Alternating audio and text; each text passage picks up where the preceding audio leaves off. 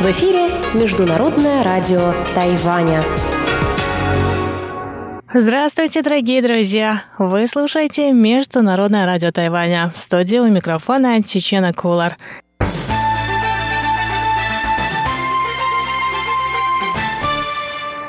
Дорогие друзья, для вас очень важное объявление. В новом сезоне частоты нашего вещания остаются прежними, а значит, что часовую программу передач вы можете по-прежнему услышать на частоте 9590 кГц с 14 до 15 часов по UTC, а получасовая программа будет доступна на частоте 5900 кГц с 5 до 5.30 по UTC.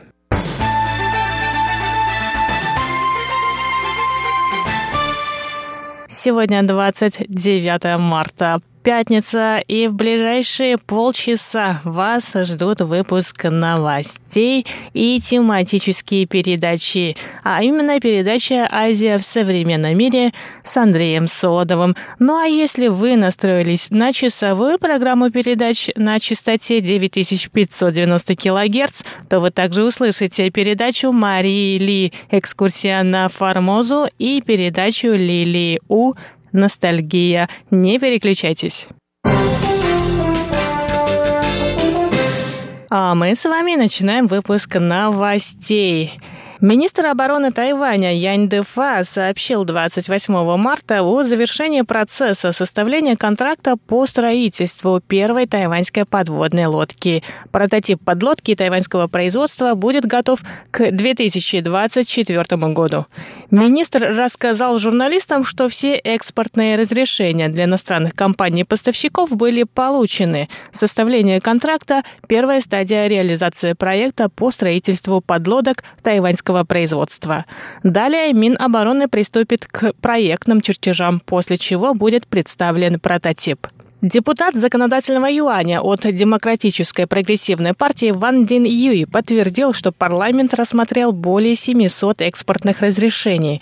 По его словам, некоторые подрядчики отказались от сотрудничества с Тайванем из-за давления со стороны Китая.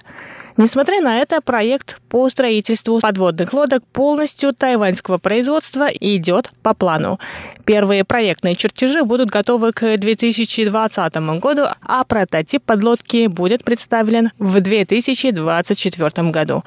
Правительство Тайваня выделит 49 миллиардов новых тайваньских долларов для строительства собственных подлодок. Проект нацелен на укрепление обороноспособности тайваньской армии в условиях наращивания военного потенциала КНР.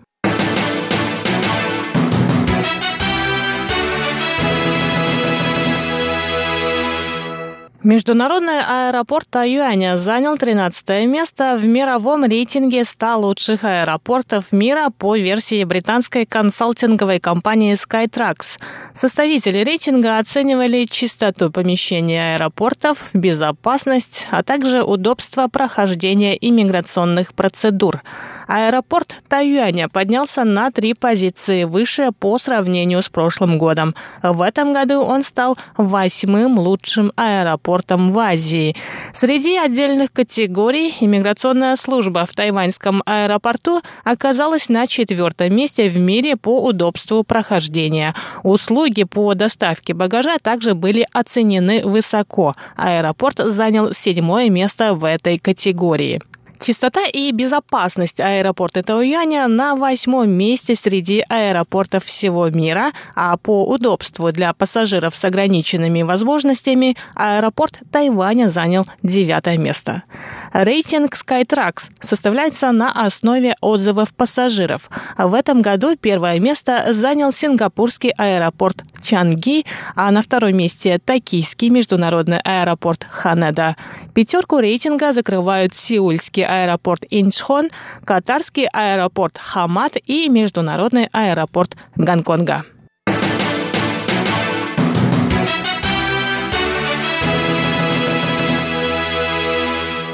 Пассажиры тайваньской высокоскоростной железной дороги теперь могут приобрести билеты на поезда в мессенджере в социальной сети Facebook. Об этом 28 марта сообщила компания Taiwan High Speed Rail Corporation. В мессенджере пассажиры могут не только купить билеты, но и проверить бронь и воспользоваться другими услугами, связанными с билетами высокоскоростной железной дороги. Теперь в нем можно уточнить расписание поездов, наличие билетов билетов и приобрести билеты онлайн. Тайваньская высокоскоростная железная дорога начала работу в 2007 году. Она соединяет крупные города Тайваня по западному побережью.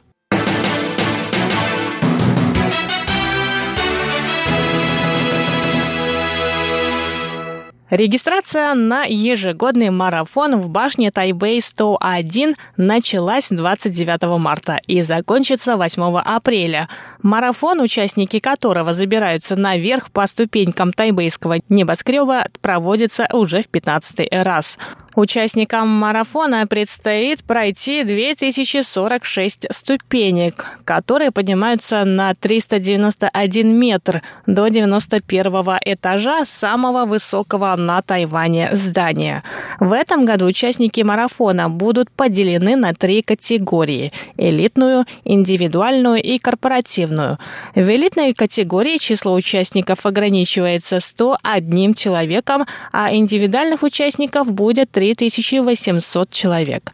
В группе корпоративных участников 20 человек, всего корпоративных команд 30.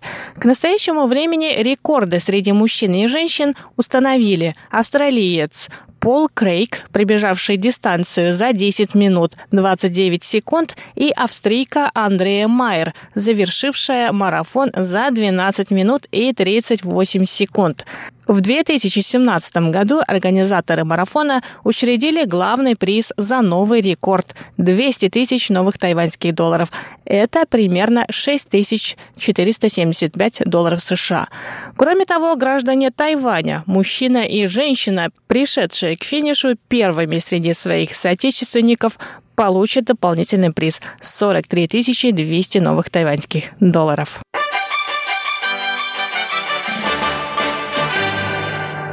Выпуск новостей для вас подготовила Чечена Колор, а я еще раз напоминаю, что в новом сезоне вещания наши частоты не меняются. Далее вас ждут передачи «Азия в современном мире» с Андреем Солодовым, экскурсия на Формозу с Марией Ли и «Ностальгия» передача Лили У. Я с вами на этом прощаюсь. До скорых встреч на волнах Международного радио Тайваня.